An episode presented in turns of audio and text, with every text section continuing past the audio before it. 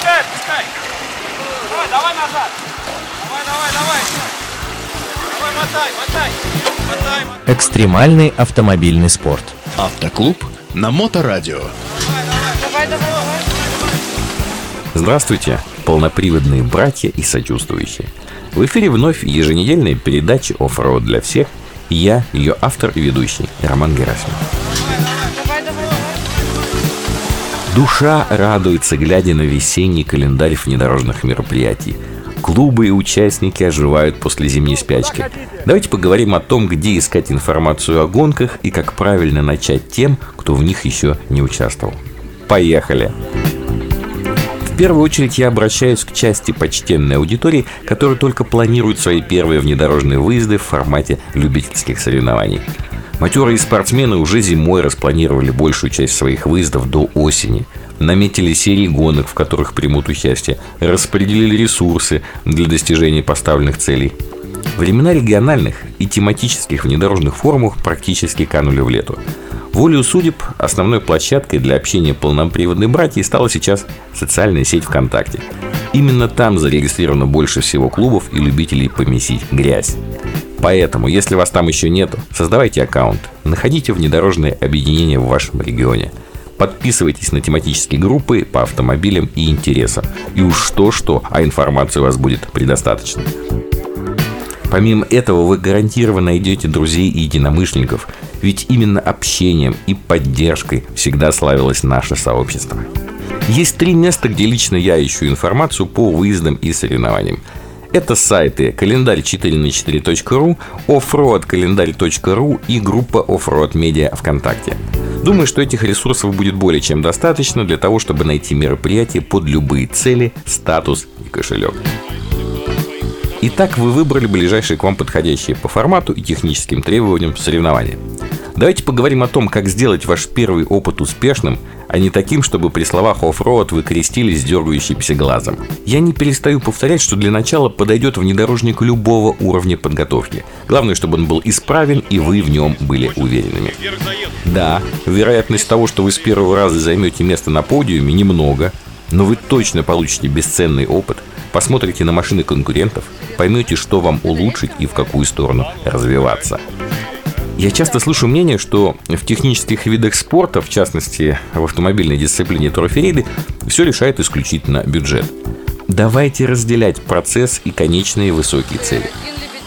Я считаю, что внедорожный спорт интересен сам по себе, как богатый источник сильных эмоций, впечатлений, как средство отвлечения от повседневности, как, как клуб по интересам, в конце концов. Не стоит мерить все только местами на подиуме, ведь тогда есть риск сдаться досрочно, потому что у вас нет столько денег или столько времени, как у конкурентов. Поверьте, получать удовольствие можно от самого процесса борьбы с собой, с трассой, с соперниками. Занимайтесь трофи-рейдами, это интересно, поверьте мне. Закончим это эмоциональное философское отступление и вернемся к суровой практике. Первое. Машина должна быть исправна.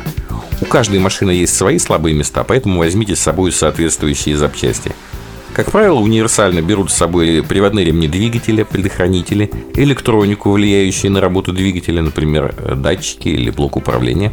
Полезно также взять с собой антифриз, моторное масло и запас топлива. Второе. Берите проверенного товарища. Не обязательно, чтобы он был сильно искушенным в езде по бездорожью, знал все модели внедорожников, посмотрел все ролики э, про гонки на ютубе. Важно, чтобы он был готовым физически, он не был истеричкой и паникером. То есть вам нужен такой классический типаж, с которым все мечтают пойти в разведку. Третье. Возьмите с собой шлемы.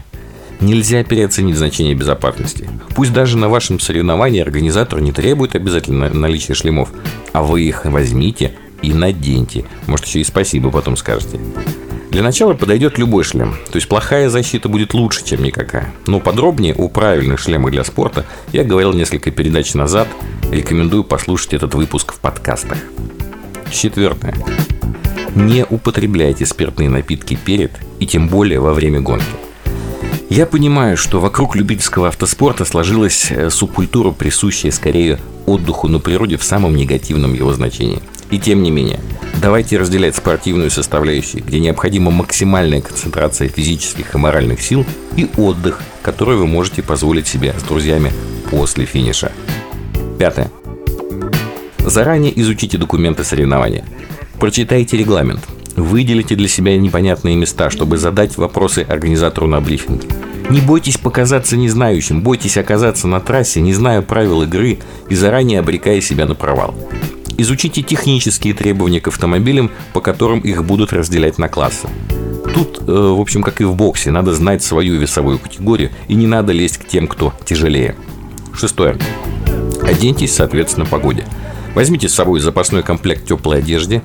Откажитесь от красоты в пользу практичности. Ведь лягушки на болоте все равно не смогут по достоинству оценить ваш новый абибас и белые кроссовки. Седьмое. Возьмите на трассу запас воды не менее 2 литров на человека. Даже если гонка всего на 4 часа, возьмите с собой запас еды. И неважно, будет это мамина курочка в фольге и яички, или спортивные батончики, гели.